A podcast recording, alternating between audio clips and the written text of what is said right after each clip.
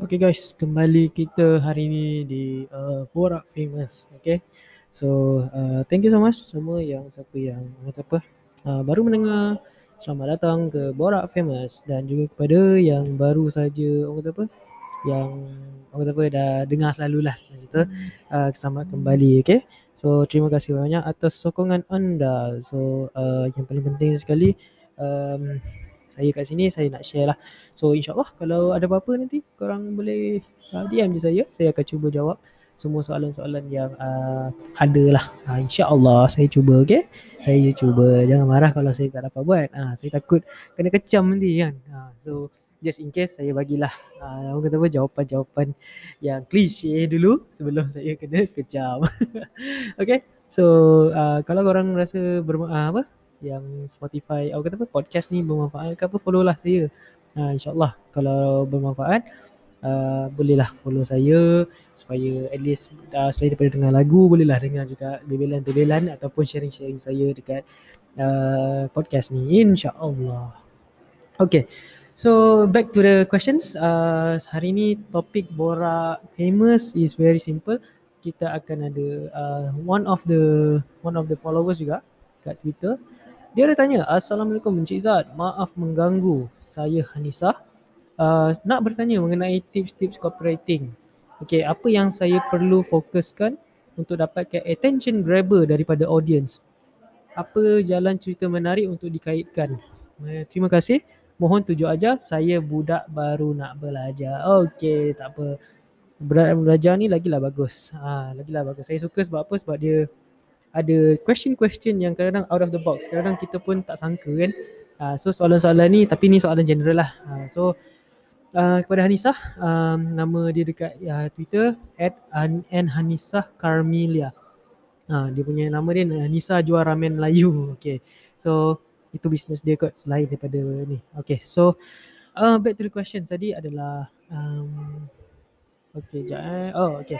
So, soalan ni adalah uh, mengenai tips copywriting. Okay, tips copywriting. Bagus soalan ni. Okay. Um, saya selalu ajar saya punya team member uh, berkenaan dengan content. Okay. Saya ajar dia simple je. Designer ataupun marketer tak boleh buat kerja kalau copywriting tak settle. Okay. So, copywriting ni lah yang pencetus idea. So, sebenarnya antara paling susah sebenarnya adalah copywriting. Sebab apa? You perlukan idea, you perlu susun ayat, you perlu dapatkan attention orang apa semua. So uh, inilah yang selalunya uh, orang kata apa one of the toughest job lah dekat uh, my company ni famous marketing. So what happen adalah uh, untuk copywriting ni simple dia you kena faham konsep AIDA. Uh, kalau siapa yang tak tahu AIDA tu uh, AIDA A I D A bukan AIDA jebat eh. Uh, dia AIDA. Okay. A tu maksud dia uh, attention ataupun uh, ya yeah, attention lah attention Lepas tu I. I adalah interest. D adalah desire. A adalah action. Okay. Apakah maksud-maksud semua ni? Okay. Kalau korang perasan bila kita buat marketing, kita kena ada attention grabber. Okay. Macam tadi uh, Cik Anissa ni ada cakap. Attention. Uh, macam nak dapatkan attention grabber. Okay. So, attention ni adalah selalunya yang digunakan untuk headline. Sebab apa? 99% orang akan baca headline dulu sebelum diorang pergi ke konten seterusnya. So, headline korang kenalah menarik. Kenalah menarik, kenalah dapat attention orang, kena grab dia punya attention sampaikan dia orang orang kata apa? berhenti dan juga nak baca. Ah tu je. Ah so macam mana nak buat ni? Simple. You guys kena tahu konsep nak dapatkan attention grabber ni. Dia ada beberapa lah. Ah, contohnya macam uh, kontroversi uh, orang kata apa yang kena dengan masalah, yang ada storytelling, uh, yang ada menunjukkan situasi. Ah so benda-benda ni you guys kena ambil contoh. Contoh uh, macam kat sini penjualan al-Quran. Uh, contoh contoh attention grabber dia simple lah. Uh, ini paling paling senang lah. Okay. Uh, headline ya. Berapa lama dah kita tak khatamkan Al-Quran?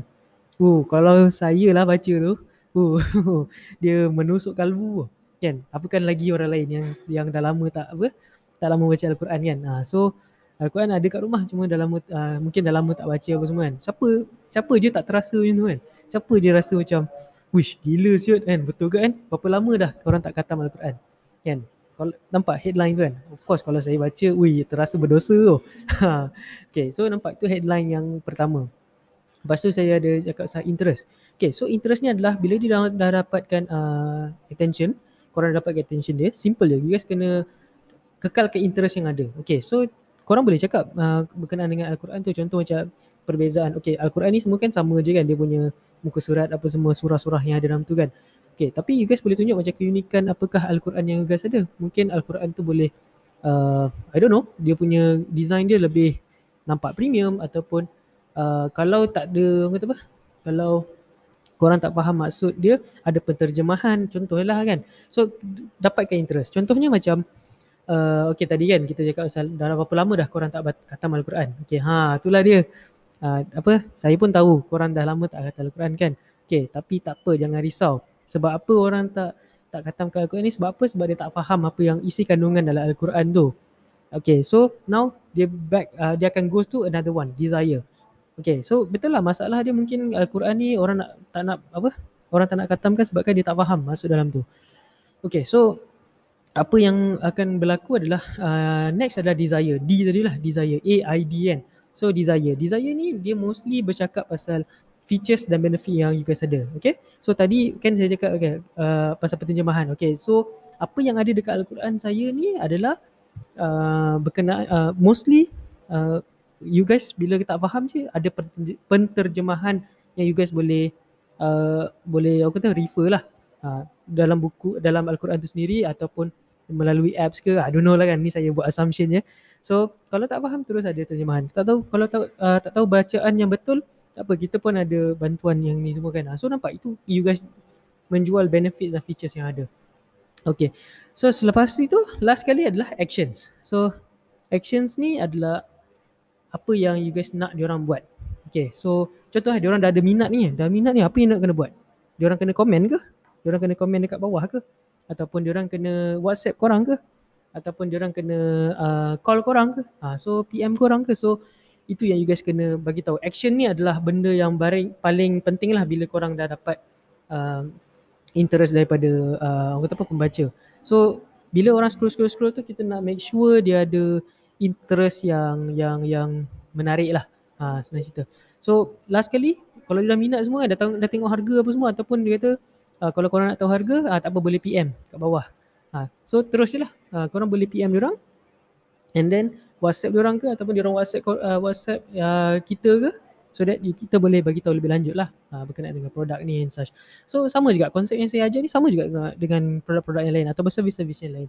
So yang paling penting sekali you guys kena sentiasa buat testing lah copywriting ni lagi penting. Sebab apa? Semua orang akan membaca. Contoh eh, thread. Thread ramai ke orang baca. Kan? Sebab apa? Sebab dia nak tengok uh, isi kandungan dan juga value yang cuba diberikan. Ah, thread saya alhamdulillah semua orang uh, adalah baca kan.